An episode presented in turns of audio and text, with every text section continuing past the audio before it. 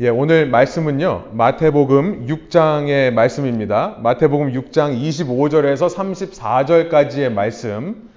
우리 하나님의 언약 마지막 시간입니다. 여섯 번째 시간으로요. 하나님의 공급하심에 대해서 말씀 나누려고 합니다. The providence of God 이라고 되어 있는데요.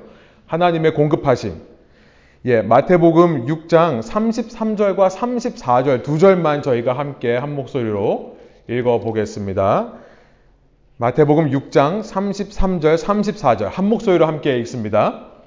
그런즉 너희는 먼저 그의 나라와 그의 의를 구하라. 그리하면 이 모든 것을 너희에게 더하시리라. 그러므로 내일 일을 위하여 염려하지 말라. 내일 일은 내일이 염려할 것이요 한 날의 괴로움은 그날로 족하니라. 아멘.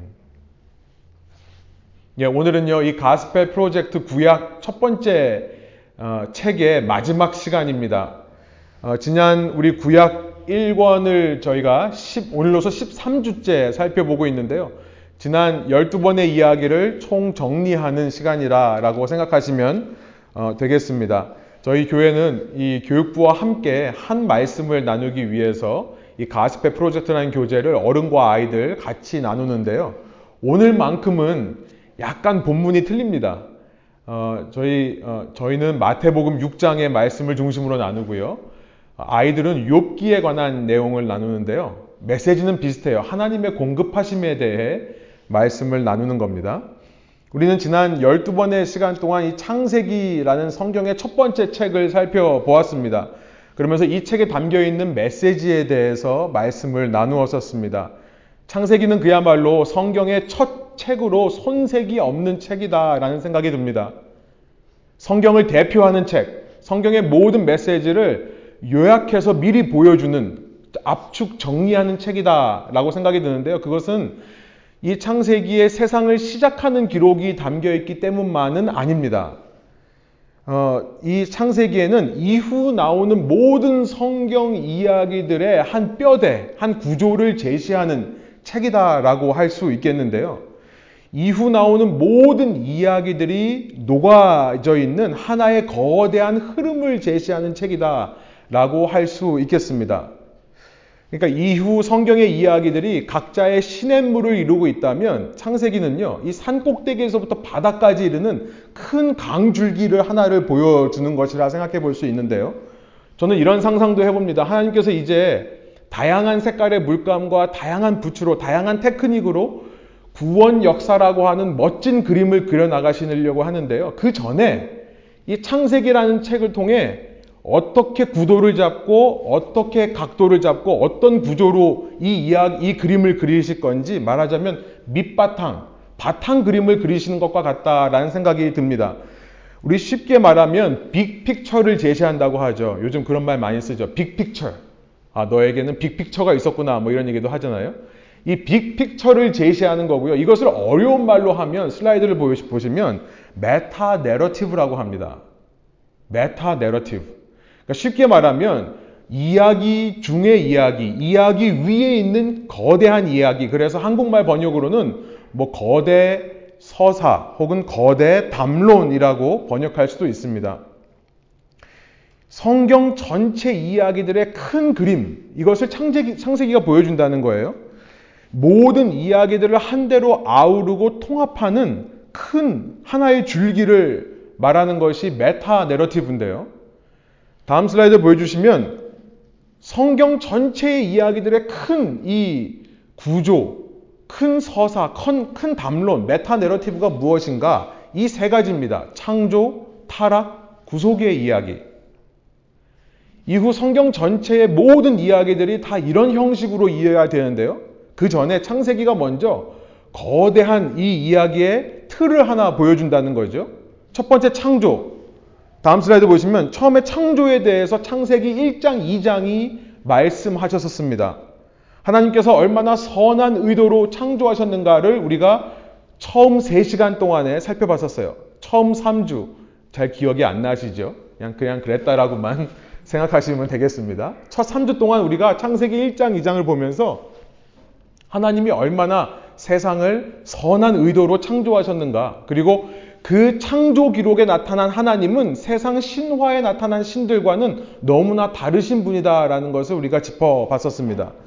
그리고 네 번의 시간, 이어지는 4주 동안의 시간을 통해 우리는 타락의 이야기를 살펴봤습니다. 창세기 3장서부터 11장까지의 이야기였어요.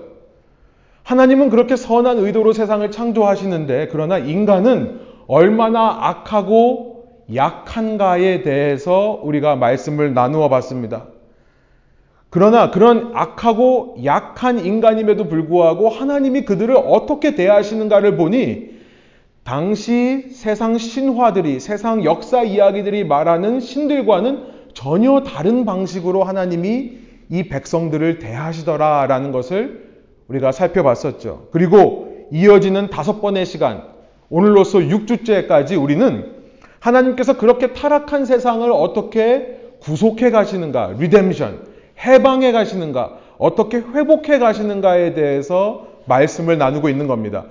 하나님은 언약을 통해 세상을 회복하신다라고 우리가 살펴봤죠. 창세기 12장부터 50장까지에 나와 있는 아브라함과 이삭과 야곱과 요셉의 이야기는 바로 그렇게 언약을 성실하게 이루어 가신 하나님, 타락에도 불구하고 언약을 통해 이 땅을 회복하시고 죄에 묶여 있는 인류를 회방시키시는 하나님에 대한 그 구속의 하나님에 대한 말씀을 나누는 것이었습니다.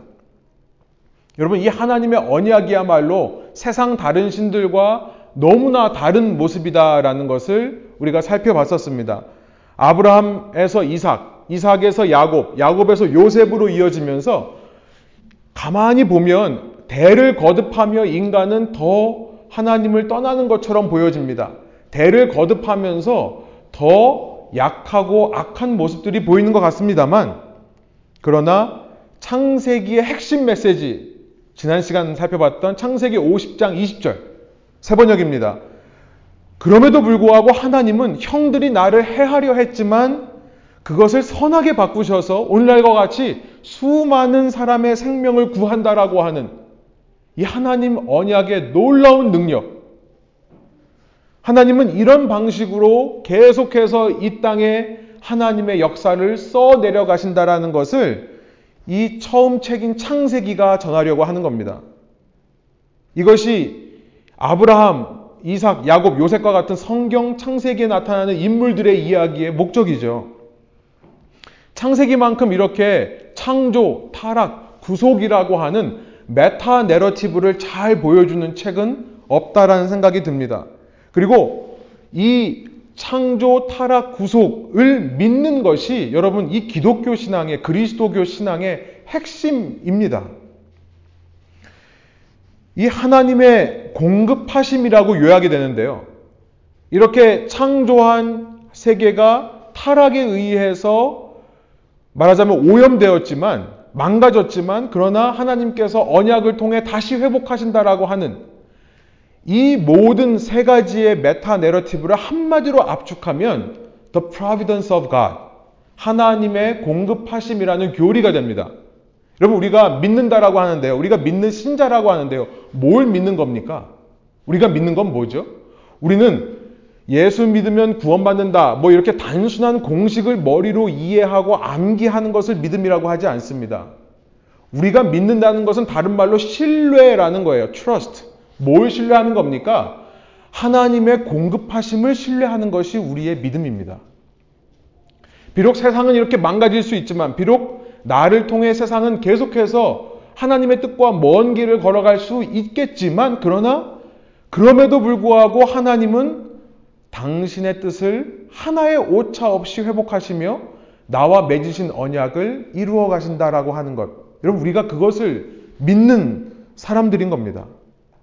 오늘 마지막 시간으로요, 다시 한번 이 창조, 타락, 구속의 내러티브를 다시 한번 살펴보기를 원하는데요. 이 세 가지를 살펴보면서 다시 한번 여러분, 오늘 저와 여러분 삶 가운데, 아, 하나님이 공급하시는구나 라고 하는 사실이 다시 한번 깨달아지는 이 시간 되기를 간절히 소원합니다. 먼저 창조의 이야기로 다시 돌아가서요. 창조의 이야기 속에 하나님의 공급하심이 드러납니다. 골로새서 1장 15절부터 18절이 그 창조에 관해서 이렇게 말합니다. 세 번역으로 읽어보길 원하는데요. 골로새서 1장 15절 우리 한 목소리 한번 읽어보겠습니다. 그 아들은 보이지 않는 하나님의 형상이시요 모든 피조물보다 먼저 나신 분이십니다. 여러분 이것이 믿어지십니까? 그 아들이라고 표현한 것이 바로 예수 그리스도입니다. 예수님에 대해서 말하면서 그분이 하나님의 형상이고 마치 우리가 우리 아버지의 형상을 닮았듯이 예수님도 하나님의 형상, 하나님의 아들이라는 말이죠. 사람의 아들은 사람, 개의 아들은 주무시는 거 아니죠? 개의 아들은 개. 그렇죠? 하나님의 아들은 하나님. 그 얘기를 하는 겁니다. 어, 그런데 모든 피조물보다 먼저 나신 분이다. firstborn이라고 말하고 있어요. 마치 예수님이 이 피조물, creation 중에 하나 같다라는 인상을 받습니다. 여러분 이것이 지금 그 얘기를 하는 겁니까? 예수님이 이 피조물 중에 가장 위대한 존재다라는 말을 하는 건가요? 아니요. 아니에요. 여기서 firstborn, 가장 먼저 나신 이라는 것은 이 우선순위에 관한 개념입니다. 그러니까 이것은 무슨 말이냐면 쉽게 말하면 모든 피조물보다 먼저 계셨던 분이다 라는 의미가 되는 거예요. 그가 피조물이라는 것이 아니라 여러분 이 어, 여호와의 증인들이요. 어, 여호와의 증인, 여호와라는 말을 쓰는데요. 여호와의 증인이라는 분들이 어, 여러분 붙잡고 가끔 얘기할 때 예수가 어, 하나님의 창조물이다라는 근거를 이 예, 골로새서 1장 15절에서 마, 발견해서 지적합니다. 이 봐라, 여기 creation이라고 나오지 않느냐? 그렇게 나오면 여러분 다음 절을 읽어 보세요라고 말하면 됩니다. 다음 절 읽어 볼까요? 16절. 이것은 피조물이 아니라 피조물보다 먼저 계셨다는 의미로 사도 바울이 계속해서 이렇게 해석해 줍니다. 그 만물이 그분 안에서 창조되었습니다. 하늘에 있는 것과 땅에 있는 것들, 보이는 것과 보이지 않는 것들, 왕권이나 주권이나 권력이나 권세나 할것 없이 이 땅에 있는 모든 것이 그분으로 말미암아 창조되었고 through him. 그 다음에 그분을 위하여 for him 창조되었다라고 말하고 있는 겁니다. 예수님은 피조물이 아니라 피조물보다 먼저 계신 분이라는 것이 바로 이 의미인 겁니다. 지금 사도 바울은 무슨 얘기를 하는 겁니까? 성령 충만함을 받아서 지금 예수 그리스도에 대해서 예수 그리스도는 단지 나사렛에 있던 위인이 아니라 단지 수많은 기적, 을 행했던 놀라운 분이 아니라 뭐라고 말하는 거예요? 이 예수 그리스도라는 분은 우리가 아는 창세기 1장, 2장에 나타난 그 창조 기록에 나타난 창조주 하나님이시다. 라는 말을 하는 겁니다. 여러분, 창세기 1장, 2장에서 그 창조주 하나님을 가리켜서 야훼라고 합니다. 야훼. 다시 말씀드립니다. 여호와라고 우리가 번역하고 있는데요. 바꿔야 됩니다. 이제 우리 저희 번역들도 바뀌어야 돼요. 이 여호와라는 발음이 정확하지 않다는 것을 많은 학자들이 얘기하고 야훼 혹은 야외로 읽어야 된다라고 얘기를 하죠. 이 야훼라는 하나님의 이름은 출애굽기 3장 14절 15절에서 나온 건데요. 의미가 이겁니다. I am who I am. 나는 나다라는 말이에요. 그런데 이것은 다른 의미로 어떻게 해석될 수도 있냐면 I will be whom I will be 혹은 I will be where I will be 나는 내가 있고자 하는 곳에 있겠다.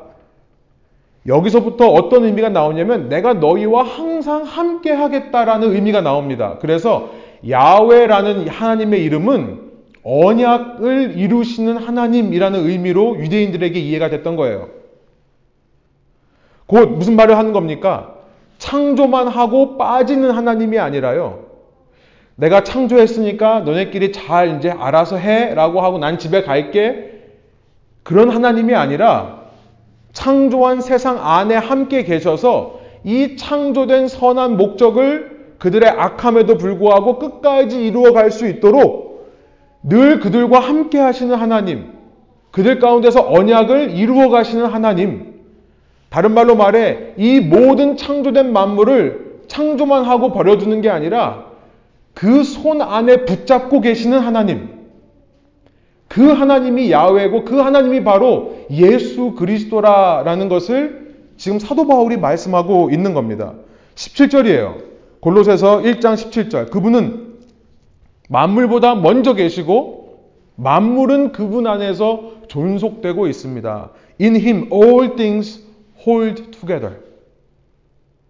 그가 이 모든 만물을 붙잡고 계시다라는 것을 얘기하고 있어요. 특별히 그는 교회의 머리다라고 18절 말합니다. 그분은 교회라는 몸의 머리십니다. 그는 근원이시며 죽은 사람들 가운데서 제일 먼저 살아나신 분입니다. 이는 그분이 만물 가운데서 으뜸이 되시기 위함입니다. 특별히 신자라고 하는 사람의 삶 속에는 예수님이 firstborn이다. 예수님이 최우선이다. 다른 말로 말하면 예수님이 주체시고 주인이시다라는 말을 하고 있는 겁니다. 사랑하는 여러분, 이것이 바로 우리 신앙의 출발점입니다. 예수를 믿는다는 것은 예수님이 내 삶의 주인이라는 것을 인정하는 것으로부터 시작합니다. 이것이 창세기의 시작이고 1장, 2장, 창조기로 그리고 창세기로 시작하는 모든 성경의 첫 시작점이 된다는 것을 우리가 기억할 필요가 있습니다. 우리는 자꾸 믿는다라고 할 때 아까 말씀드린 대로 어떤 공식적으로 교리적으로만 무엇을 받아들이기만 하면 믿음이 있다라고 생각하는 경향이 있는데요. 아니라는 거예요.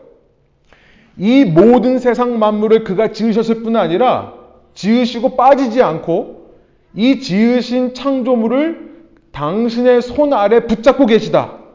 거기에 내 자신도 포함된다. 이 사실을 믿는 것으로부터 우리의 신앙이 출발한다는 것입니다. 여러분, 그런데 이게 왜 이렇게 믿기가 힘들까요? 특별히 교회라고 하는 하나님의 백성들인데도 불구하고 이 사실이 받아들여지지 않을 때가 참 많습니다. 저만 그런가요? 여러분 전혀 안 그렇다는 얼굴을 하고 계시는 건 아니죠. 제가 마스크를 쓰고 계셔서 예, 제가 잘 파악하지 못하는 것으로 정리하겠습니다만 예, 이것을 잘 믿어지지 않을 때가 참 많아요. 특별히 우리 삶에 고난이 다가올 때. 특별히 내가 생각하는 대로 이 일의 결과가 이렇게 나타나야 되는데 그러지 않을 때. 내가 이것은 내게 꼭 있어야 된다라고 생각하는 것들이 주어지지 않을 때 우리는 그런 마음을 갖기가 너무나 쉽습니다. 여러분, 제가 이 대목에서 생각나는 사람이 한 사람이 늘 있어요. 이런 이야기를 할 때마다 1940년대, 50년대 미국의 이 영적 부흥을 이끌었던 지도자 중에 한 명이었던 찰스 템플튼이라는 사람이 생각이 납니다. 1940년대, 50년대 빌리 그레함이라고 하는 유명한 목사님과 함께 이 사람 이분이요. Youth for Christ International이라고 하는 우리가 다음 세대에게 복음을 전하자라고 하는 단체를 설립했습니다. 그리고 이 Youth for Christ를 통해 엄청난 사역들이 이 땅에 이루어졌었습니다. 그런데 이 찰스 템플턴이라는 분은요, 그렇게 위대한 사역을 했는데 정작 자기의 마음 속에 떠나지 않는 의문이 있었습니다. 그것은 하나님이 계시다면 왜 이렇게 이 땅에 어려운 일들이 많이 있는가에 대한 질문이었어요. 사람들을 만나면서 이 학생들이 온갖 문제로 고생하는 것을 보면서 왜 하나님이 계시다면 이런 일이 있을까라는 의심이 들기 시작했고요. 특별히 그의 마음속에 나는 자유의 복음을 선포하는데 왜 내 마음속에는 진정한 자유가 없을까를 고민하고 고민하다가 결국 마침내 자신이 이 불가지론자다. 아그나스틱이라고 하는 신이 있는지 없는지 잘 모르겠다라고 하는 사람들입니다. 대놓고 신이 없다라고 하지도 않고 그렇다고 신이 있다라고도 말하지 않는 나는 이 불가지론자 알 수 없다는 말이에요. 알 수 없는 그런 사람이다라고 publicly 얘기를 하고 기독교를 떠났습니다. 그리고 나서 그가 Farewell to God 어, 하나님에 대한 작별, 하나님께 작별이라는 그런 책을 썼는데요. 그 책을 읽으면서 자신이 어떻게 신앙을 떠나게 되었는지를 설명하는데 제가 가장 눈여겨본 곳이 뭐였냐면 그가 가장 먼저 의심하기 시작한 책이 바로 창세기였다는 거예요. 과연 이런 세상을 하나님이 창조하신 것이 맞냐? 이 창조의 기록처럼 그렇게 쉽게 간단하게 7일 만에 창조하신 것이 맞냐? 라는 것을 의심하기 시작합니다. 그리고 나서 그 부분이 흔들리니까요. 그의 신앙의 모든 부분이 흔들리는 것을 알게 돼요. 그가 1946년에요. 이 전국 복음주의 협회에서 선정한 이 시대에 하나님이 쓰시는 최고의 사역자라는 상을 받았습니다. 근데 그 정도로 열심히 사역했던 사람도 그 부분이 흔들리기 시작하니까 흔들리더라라는 거예요. 여러분, 최근에 제 주위에서 제가 좀 종종 듣는 말 중에 하나가, 그리고 들을 때마다 참 마음이 아픈 말 중에 하나가 소망이 없다라는 말입니다. 이 나라 돌아가는 걸 보니까, 세상 돌아가는 거 보니까 소망이 없다. 아, 이 사회를 보니까, 이 문화를 보니까, 세상을 보니까 소망이 없는 것 같다. 심지어 교회를 봐도 소망이 없는 것 같고, 심지어 가정을 봐도 소망이 없는 것 같은 이야기들을 들을 때마다 참 마음이 아프고요. 그나마 있던 힘도 빠지는 것처럼 느껴집니다만, 그러나 여러분, 이 골로새서 1장의 말씀을 오늘 다시 한번 묵상하고 붙잡으면서 제 마음 속에 이런 마음이 들었습니다. 소망이 없다라는 말은 그 아픔과 그 외로움과 그 고통이 너무나 공감되는 말이긴 하지만 그 말은 불신앙의 말이구나. 왜냐하면 그 순간만큼은 아무리 아프고 외롭고 고통스럽다 하더라도 그 순간만큼은 내가 모든 피조물 중에 으뜸이신 그리스도 예수, 그분을 믿지 못하는 겁니다. 그분이 내 삶을, 이 만물을 자기의 손 안에 붙잡고 계시다는 사실을 믿지 못하는 것이기 때문에 그렇습니다. 여러분 누구보다 제 자신에게 그리고 사랑하는 우리 레분교회에게 선포하고 싶은 말씀입니다. 소망이 없어 보이는 것 뿐입니다. 여러분 그냥 소망이 없어 보이는 것 뿐이에요. 그 순간에 그냥 내 눈에 내 머리에 없어 보이는 것 뿐인 줄로 믿으시기 바랍니다.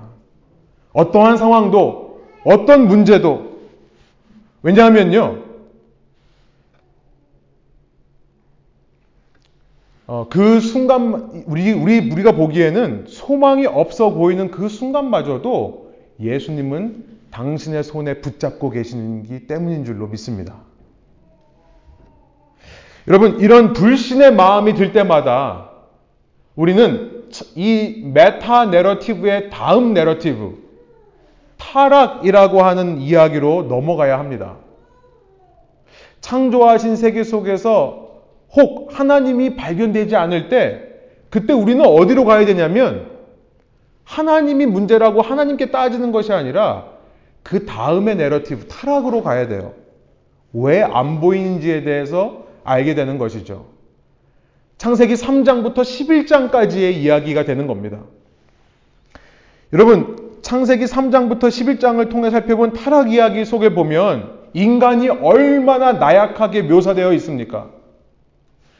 다시 말씀드리지만 창세기라는 책은요, 어떤 성자들의 책이 아닙니다. 아브라함, 이삭, 야곱, 요셉, 우리와 별로 다르지 않아요. 그들은 슈퍼 히어로가 아닙니다. 지금 위대한 위인들의 이야기를 쓴 게 아니에요. 이 창세기를 보면요, 인간이 얼마나 연약한지 뱀이 와가지고 한마디 하면 그 한마디에 걸려 넘어지는 존재가 인간이더라라는 거예요. 다른 말로 우리가 요즘 많이 찬양하는데요. 정말 인간을 보면 들풀 같습니다. 그냥 금방 시들어버리는 꽃과 같아요. 이 바다에 출렁이는 파도 같고요. 우리가 찬양한 대로 바람에 흩어져 버리는 안개 같습니다. 시편 103편 15절 16절이에요. 제가 세 번역으로 읽어보겠습니다. 인생은 사람은 그 날이 풀과 같고 피고 지는 들꽃 같아 16절 바람 한 번 지나가면 곧 시들어 그 있던 자리마저 알 수 없는 것이다. 여러분 창세기 타락의 이야기에서 우리는 봤습니다. 인간은 하나님이 이 세상을 창조하시고 그 손 안에 이 세상을 붙들고 계시는데도 사람은 하나님을 믿지 못하더라. 그런데도 사람들은 불안해 하더라. 그래서 조급한 마음에 하나님의 역사를 기다리지 못하고 뭘 합니까? 자기 스스로 자꾸만 하나님이 되려고 해요. 하나님이 안 움직이시는 것 같으니까 내가 움직이는 거죠. 그래서 하나님이 그런 인간의 모습을 보면서 내가 인간을 지은 것을 후회한다고 하는 지경까지 이르게 됩니다. 도시를 만들고 탑을 쌓습니다. 그 불안함을 해소해 보기 위해 탑을 왜 쌓는다고 했습니까? 탑을 쌓아서 하늘에 닿는다는 것은 그 신을 자기의 마음대로 한번 컨트롤 해 보고 싶은 신을 설득해서 내가 원하는 것을 얻어내고 싶은 신과의 거래라고 말씀을 드렸죠. 여러분, 사람의 삶을 가만 보면요. 사람도 하나님의 형상이기 때문에 자꾸 뭔가 creative한 일을 합니다. 사람들도 만들어내요. 그런데 사람의 인벤션은 하나님의 크리에이션과는 좀 다릅니다. 선한 것만 만들어내지를 않아요.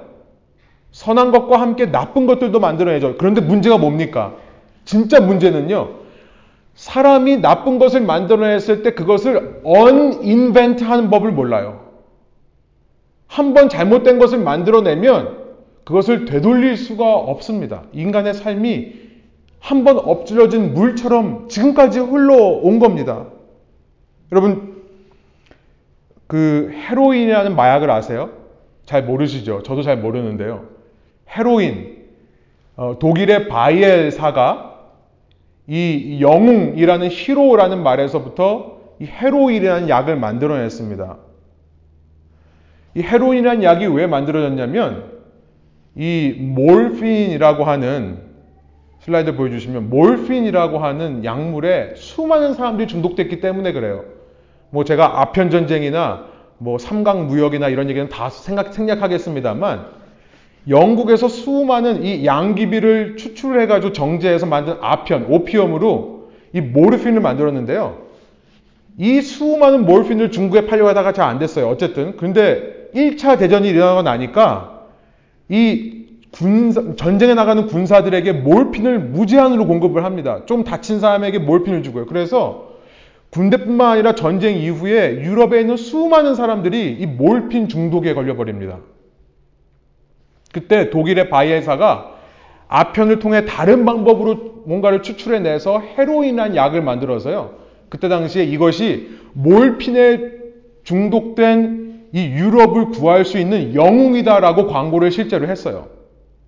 어떻게 됐습니까? 헤로인이 만들어지고 나서 헤로인이 더 심각한 약, 마약이라는 것이 후에 알려지게 되고요.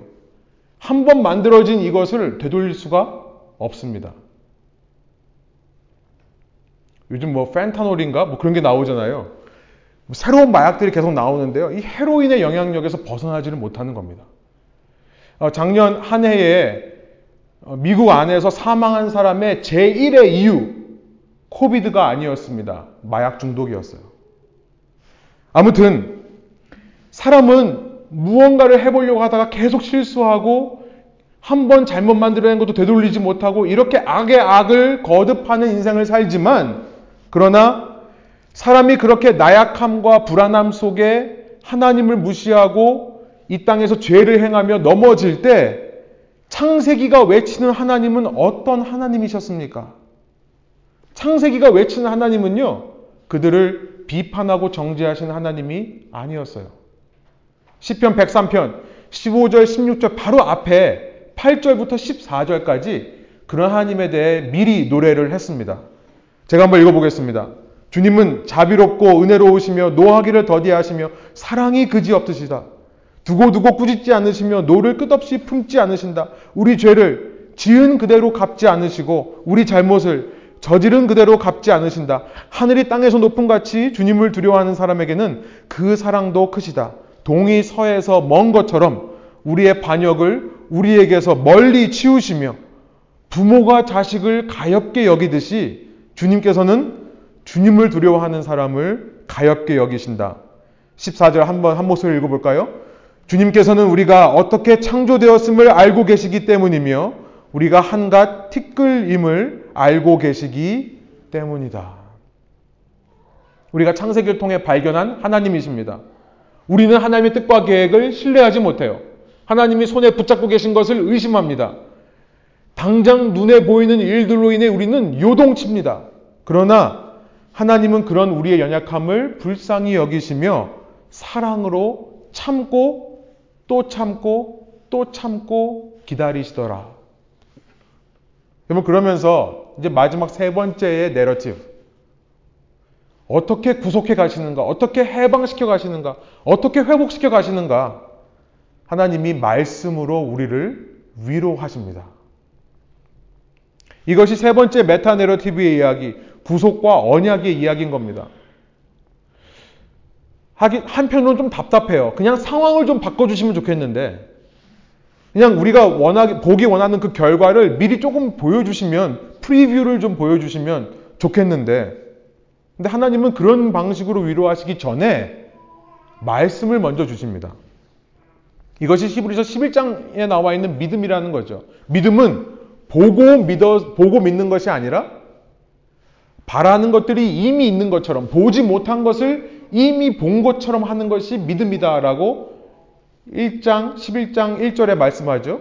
11장 2절에 보면 우리의 믿음의 그 위대한 선조들이 바로 그런 믿음 때문에 훌륭한 사람이라 평가를 받는다라고 말씀을 합니다. 창세기 인물들은 바로 그런 믿음을 붙들었기 때문에 훌륭해진 거죠. 말씀드린 대로 하나님께서 훌륭한 사람을 택하셔서 그와 언약을 맺으시는 게 아니라 하나님과 언약을 맺었기 때문에 훌륭한 사람이 되어 가는 것입니다. 여러분, 신뢰라고 하는 것 생각해 보면요. 우리 남녀 데이트할 때, 우리 요즘 우리 뭐 청년들 많지도 않은데요. 이, 이 남자 형제들이 요즘 예, 요즘 사랑에 빠져가지고 아주 그냥 웃겨요. 아, 예, 너무 감사합니다. 그런데 어, 여러분 그 사람의 마음을 얻는 것이 어떻게 되죠? 선물 공세로 됩니까? 되는 것처럼 보이죠. 잠시는 그래요. 그러나 사람의 마음을 얻는 것은 뭔가를 보여주고 뭔가를 줘서가 아닙니다. 그렇죠? 말을 통해 음성을 듣고 사람은 신뢰를 얻게 되어 있어요.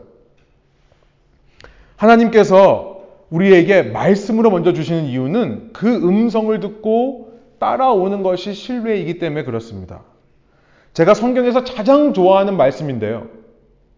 제가 사실은 성경에서 가장 많이 기억하고 떠올리고 힘들고 어려울 때마다 늘 가서 펴보는 마태복음 6장의 이야기를 어, 이 마지막 우리 이 구속의 내러티브와 연결해서 말씀드리려고 합니다. 마태복음 6장 25절이에요. 25절부터, 25절부터 34절까지인데요. 제가 25절 한번 읽어보겠습니다. 그러므로 내가 너희에게 이르노니 목숨을 위하여 무엇을 먹을까 무엇을 마실까 몸을 위하여 무엇을 입을까 염려하지 말라. 목숨이 음식보다 중요, 중하지 아니하며 몸이 의복보다 중하지 아니하냐. 우리는 그렇게 이 세상 속에서 불안하고 조급해해서 요동치는데요. 그 요동치는 우리의 정곡을 찌르시는 말씀이에요. 이 말씀을 볼 때마다 그렇습니다. 결국 우리는요, 먹고 살 고민으로 그렇습니다. 그렇게 요동쳐요. 뭐 먹을까? 뭐 마실까? 그렇죠? 그런데 주님께서 이렇게 물어보시는 거예요. 너 지금 이 순간에 이렇게 이 자리에서 살아 숨쉬고 호흡하는 것이 지금까지 네가 먹어온 그 수많은 음식들 힘 때문만이냐? 야, 그 생명, 너 생명, 내가 너에게 창조해 줬다는 것을 아직도 못 믿니? 그렇게 말씀하시는 것 같아요. 뭐 먹을까, 뭐 마실까 걱정하지 마. 너가 그래서 살 수 있는 게 아니야. 물론 그것도 중요하지만, 너가 살 수 있는 가장 기본적인 근거는 내가 너를 창조했기 때문이다. 무엇을 입을까를 걱정합니다. 그거 걱정하기 전에 그 옷을 걸칠 수 있는 네 몸, 네가 만들어낸 거냐? 네가 네 유전 정보를 가지고 하나의 셀로부터 번식해 가지고 지금의 이 수많은 기관으로 번식해 간 거냐? 아니면 내가 너를 위해 창조해 준 네 몸이냐? 이렇게 물으시는 거예요. 여러분, 야외 하나님께서 예수 그리스도께서 오늘 우리에게 구원을 이루는 방식이 바로 이것입니다. 우리는 우리가 원하는 음식이 눈에 짠 하고 나타났으면 좋겠어요. 우리가 마실 거, 우리가 입을 거가 하늘에서 뚝 떨어졌으면 좋겠습니다. 근데 그런 방식으로 회복하시고 구원을 이루어 가시는 게 아니라 그런 방식으로 언약을 성취해 가시는 것이 아니라 말씀으로 우리 속에 있는 근본적인 믿지 못하는 연약함과 악함을 드러내시는 방향으로 역사하세요. 결국 내가 또 창조주이신 하나님을 믿지 못하고 있구나. 아, 내가 이 상황 속에서 결국 믿음을 보이지를 못하고 있구나라는 것을 말씀으로 깨우쳐 주시는 겁니다. 여러분, 이걸 깨닫는 것이 우리가 받는 이 모든 고난의 목적입니다. 이걸 배우고 가야 되는 거예요. 주님께서 깨닫게 해주시기 위해 우리가 얼마나 하나님을 신뢰하지 못하는지를 깨닫게 해주시기 위해 몇 가지 예를 드십니다. 26절이에요. 공중에 새를 보라. 심지도 않고 거두지도 않고 창고에 모아들이지도 아니하되 우리는 세이빙 하느라고 정신이 없죠. 투자하느라고 정신이 없죠. 너희 하늘 아버지께서 그 공중의 새를 기르시는데 너희들은 이것들보다 더 귀하지 않냐? 27절 너희 중에 누가 염려함으로 그 키를 한 자라도 더할 수 있느냐? 그렇습니다. 여러분 제 열등감이 사라졌던 이야기를 한 적이 있었죠. 이 얼굴 사이즈에는 키가 180 이상은 돼야 돼요. 늘 그게 고민이었어요. 근데 하나님이 저를 만드셨다는 사실을 인정하는 다음부터 싹 사라집니다. 이렇게 여러분 앞에 서서 말씀을 전해도요. 마음속에 그런 부끄러움과 그런 마음이 없어요. 없으리라 믿습니다만. 28절 또 너희가 어찌 의복을 위하여 염려하느냐 둘의 백합화가 어떻게 자라는가 생각하여 보라 수고도 아니하고 길쌈도 아니하느니라 그러나 내가 너희에게 말하노니 솔로몬의 모든 영광으로도 입은 것이 이 꽃 하나만 갖지 못하였느니라 30절 함께 읽습니다 오늘 있다가 내일 아궁이에 던져지는 들풀도 하나님이 이렇게 입히시거든 하물며 너희일까 보냐 믿음이 작은 자들아 믿음이 작은 자들아 이것은 예수님께서 정말 부드럽게 니네들은 믿음이 없다라는 것을 말씀하시는 겁니다. 작은 믿음이라는 게 어디 있습니까? 없는 겁니다. 결국 이것이 문제였던 거죠. 신뢰가 부족한 겁니다. 예수님께서 내 삶을 붙들고 계시고 나의 죄악과 실수에도 불구하고 나의 삶을 통해 선을 분명히 이루어 가실 것인데 신뢰가 부족한 거예요. 그러니 조금이라도 나의 부족함이 드러나면 안절부절합니다. 어떻게든지 숨, 숨기기 위해서 피해 숨습니다. 아니면 과대 포장을 합니다. 솔직하게 잘못한 것 인정하고 넘어가는 것이 아니라 끝까지 아니라고 우겨대고 주장합니다.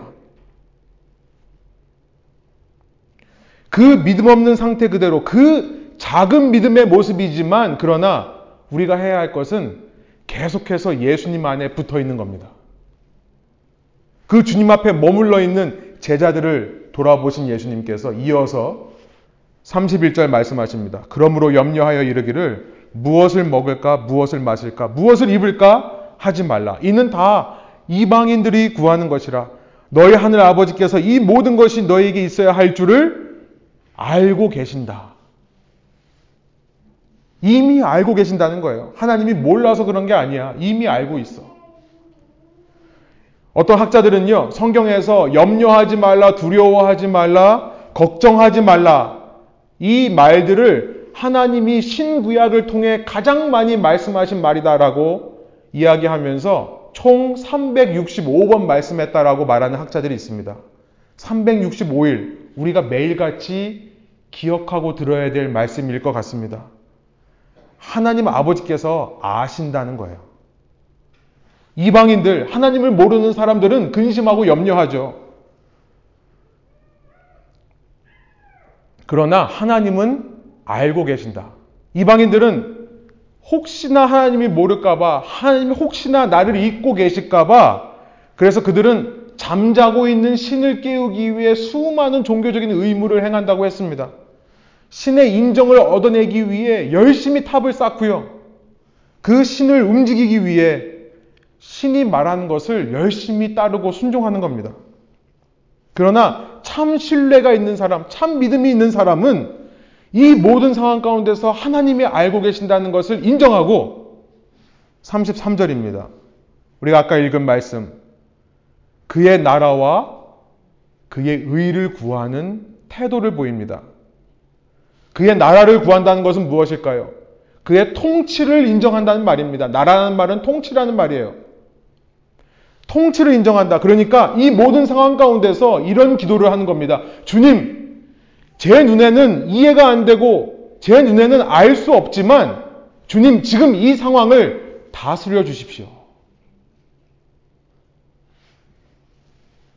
의를 구한다는 것은 바른 관계입니다. 의는 righteousness는 right relationship이라고 했죠. 바른 관계라고 했습니다.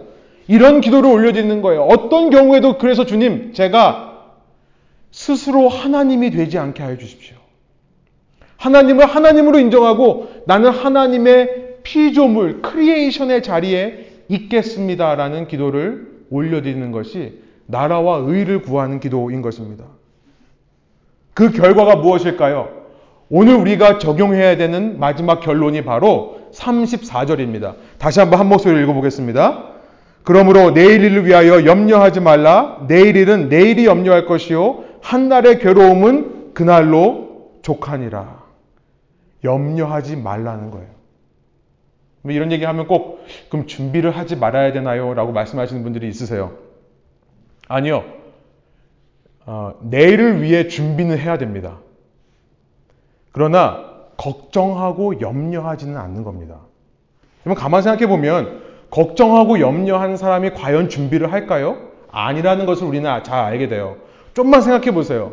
내일 비가 오면 어떡하지? 아, 내일 비가 오면 안 되는데? 아, 내일 비가 오면 어째? 라고 생각하는 사람은 우산 준비하지 않습니다. 정말로 우산을 준비하는 사람은 어, 내일 비가 오네? 내일 비가 온다는 것을 확신하는 사람들만이 우산을 준비하는 줄로 믿습니다. 여러분, 우리의 뇌를 공부하시는 분들은 뇌 과학자들은요, 뇌가 제일 좋아하는 게 뭐냐면 걱정이래요. 쓸데없는 걱정. 왜냐하면 뇌에서 어떤 자극으로 어떤 몸의 한 부분을 움직였을 때 자극이 오면 뇌가 놀란다는 거예요. 놀래서 아, 이 자극 이 자극을 피해야겠다라고 또 다른 신호를 보내요. 그러면 뇌는 굉장히 스트레스를 받는다고 합니다. 그런데 인간이 하는 활동 중에 아무리 뇌가 열심히 활동해도 조금의 스트레스를 안 받는 게 뭐냐면 쓸데없는 상상이에요. 왜냐하면 아무런 자극이 주어지지 않으니까요. 계속 뇌는 계속 하는 겁니다. 그 지가 좋아하는 일을 계속 하는 거예요. 여러분 걱정거리가 생기실 때마다 여러분의 뇌를 꾸짖으세요. 야, 너 좋아하는 거 알겠는데 이건 아무 쓸데없는 일이야. 하나님이 원하시는 것은 오히려 어떤 행동에 대해서 자극을 받아서 다시는 안 하게 되는 그것을 원하는 거지. 믿음으로 선포하시기 원합니다. 정작 내일을 준비하는 사람들은 염려하지 않아요. 주님께 내어 맡기고 내가 할 도리를 챙기는 것입니다. 지난 12주간의 창세기를 마무리하면서 말씀을 요약해 봅니다. 여러분, 우리의 믿음 생활이 제대로 되고 있는가? 우리가 정말 바르게 믿고 있는가? 주님의 말씀으로 우리의 정곡이 찔려지기를 원합니다.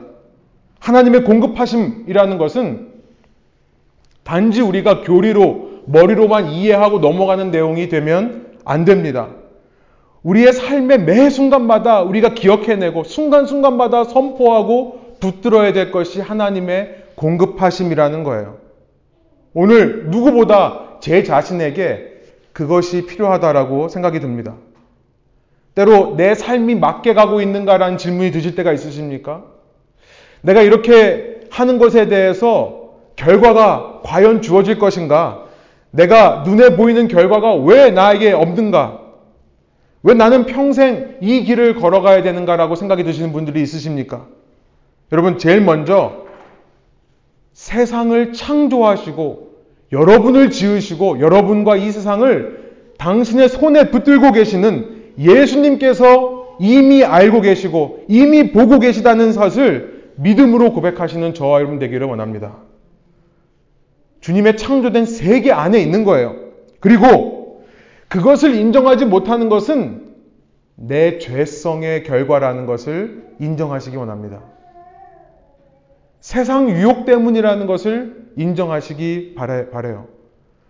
나는 정말 시들어버리는 꽃과 같고 바다에 있는 파도와 같이 금방 없어질 거고 또 안개와 같이 바람 불면 사라질 그런 인생임을 깨닫고 내가 누구기에 하나님을 대신하겠는가라는 이 요셉의 고백을 고백하는 저와 여러분 되기를 소원합니다. 그런데요, 거기서 끝나면 안 돼요. 그런 자조 섞인 자포자기로 끝나는 것이 아니라 나의 악함과 약함을 통해서도 언약을 성취하시는 하나님의 그 놀랍고도 신비한 통치 속으로 내 자신을 밀어넣는 것까지 해야 됩니다. 주님의 통치를 구하는 겁니다. 주님 다스려 주십시오. 의를 구하는 겁니다. 주님, 제가 하나님 되지 않게 해주세요. 저는 창조물일 뿐임을 기억하게 해주세요. 그와의 바른 관계를 설정하시는 저와 여러분 되시기를 원합니다. 필요한 준비는 하되 염려는 하지 마십시오. 주님께 모든 것을 맡겨드림을 통해 주님을 더 믿게 되고 그래서 주님을 믿는 자들에게만 더 체험되고 더 이해되고 더 소중한 보물이 되는 하나님의 공급하심을 깨닫는 저와 여러분의 삶 되시기를 간절히 소원합니다. 이렇게 기도하시겠습니다. 하나님 이 시간 저희가 말씀을 들으면서 주님께서 우리의 삶을 당신의 손에 붙잡고 계시고 주님 때로 우리는 연약하고 악하여서 그것을 믿지 못하고 자꾸만 의심하며 다른 길로 잘못된 길로 가려고 한다는 사실. 그러나 그럼에도 불구하고 하나님께서 붙잡고 계신 사람들의 삶은 하나님의 신비하고 놀라운 언약의 능력으로 주님의 뜻을 이루고야 말 것을 믿음으로 바라보게 해주시니 감사합니다. 주님 오늘 저희에게 참 부족한 것이 많습니다. 저희에게 없는 것이 참 많습니다. 그러나 그와 상관없이 주님의 음성을 따라 순종하기 원합니다. 그와 상관없이 내 삶에 하나님이 다스려 달라고 하는 기도를 올려드리기 원합니다. 그럼에도 불구하고 내 상황은 내가 원하는 대로 이루어지지 않은 것처럼 보인다 하더라도 주님은 나의 하나님이시고 나는 주님의 창조물일 뿐임을 고백하는 저희들 되기를 원합니다. 그럴 때에 주님, 어떤 악한 세력도 어떤 세상도 흔들지 못하는 주님의 신실한 백성으로 살아갈 수 있도록 저희 한 사람 한 사람을 지켜주시고 보호하여 주옵소서 감사드리며 예수 그리스도의 이름으로 기도합니다. 아멘.